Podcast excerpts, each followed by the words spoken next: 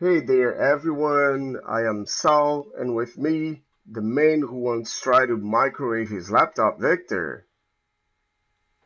Hey Sal, welcome to Tech on Trial, uh, the podcast where we dissect the latest tech trends and separate the gems from the junk. Well, well, th- thanks for taking that, that side from me. Today we are diving into a topic I am particularly very interested in, kind of a doozy topic, the dark side of generative AI. Dun, dun, dun. yeah, generative AI. You know, like it's it's sort of like the new neighbor who seems cool at first, like when they just move in, but might borrow your lawnmower or another tool and just never return it. You know that oh. guy. Oh, So yeah, so that's generative AI right we, now. we, we all know that guy. Hey. Eh? but before we get into the, the nitty gritty, well, let's think of a bit of what you've been doing. Like uh, we've been talking about AIs and LLMs, all of those fancy acronyms for for those who are uh, listening to us for the first time. Can you please give me a little bit of a, a rundown of what you've been doing, Vic? Yeah, so all of the work has really been on the generative AI or LLM world at Apogee Suite. Really, our our modus operandi is all about developing cutting edge AI solutions built on this like really gargantuan ingest and understanding engine that we have uh, that allows us to basically curate and then understand and catalog and do different things with information and then generate obviously a bunch of stuff. So we're really ultimately in the business of making AI accessible for people, but we also know the importance of doing that responsibly. I think that's the that's the catch, eh? Doing it responsibly. Yeah, So let's let's steer the pot a little bit. Got I think five or six kind of a burning questions about generative AI, and I know you got this scoop. So let's let's kick off. And, and the the first thing I wanted to to go through for our listeners is what is the deal with generative AI and, and why is getting so much attention?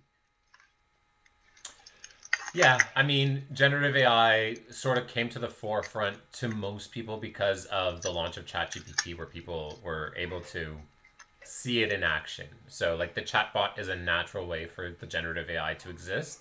Uh, however, it's not its first use and it's not its only use. Generally, generative AI style is like is like a creative genius locked inside a computer. It's like this little Wizard of Oz sitting in there and doing a lot of really cool things.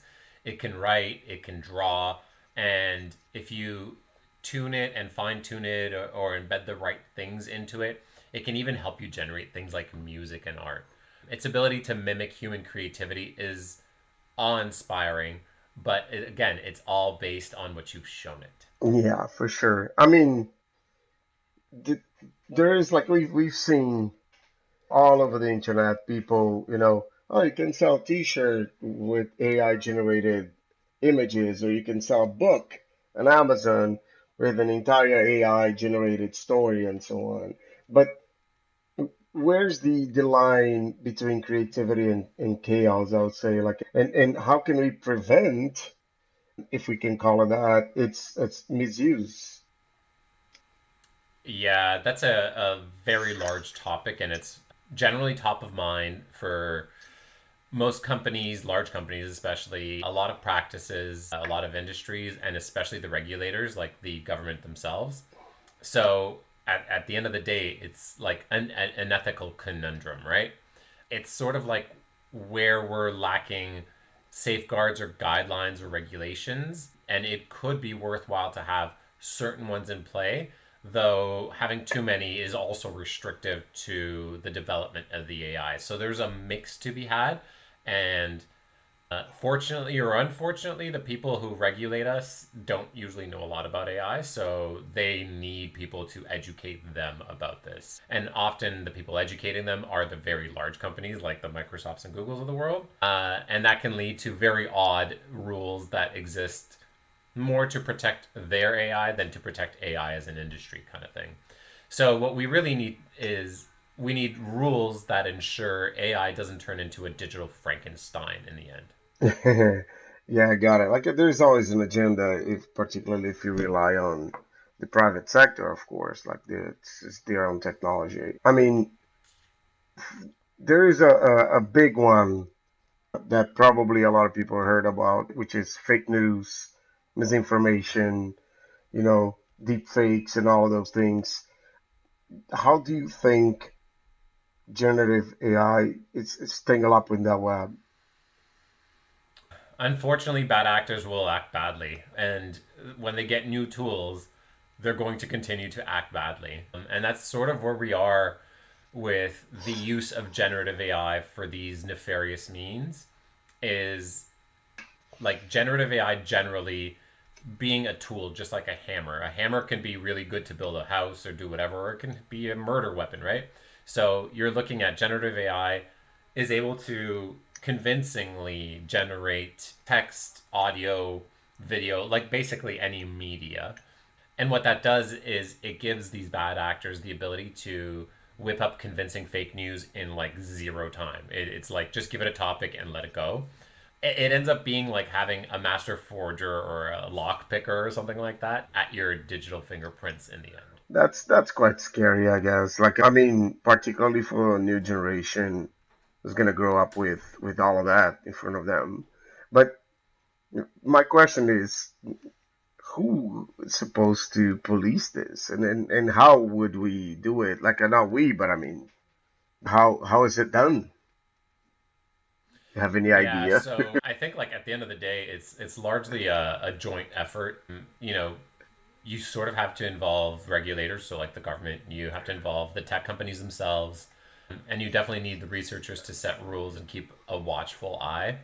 The ultimate part of it is that you don't over police it and don't restrict the innovation that could come from this. So again, like I said before, there's there is a, a balance here. But at the end of the day, transparency is key and knowing people's motives, including the regulators, is also key.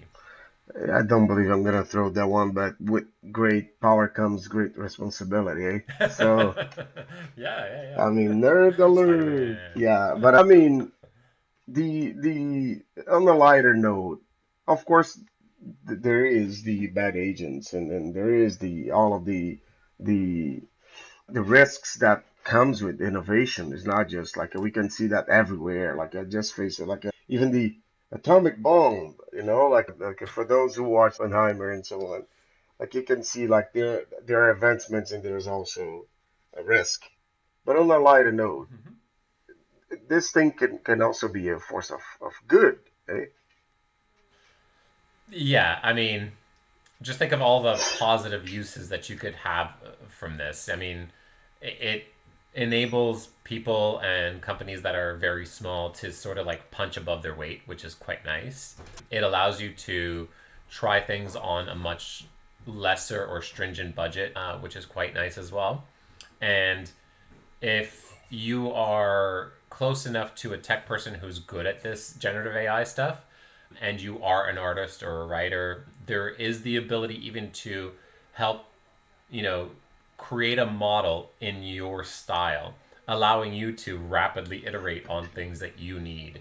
So, what this does is it, it'll help, um, or it is a valuable tool for all of these crafts and a lot for the tech companies too when used responsibly. Oh, yeah. Yeah. I mean, we could go on and on and on and on with this subject, like it, it never ends. But for today, that's a wrap, folks. Thanks, Victor, again for helping us out, getting a better light on on on the topic, and then to unraveling the mysteries of generative AI.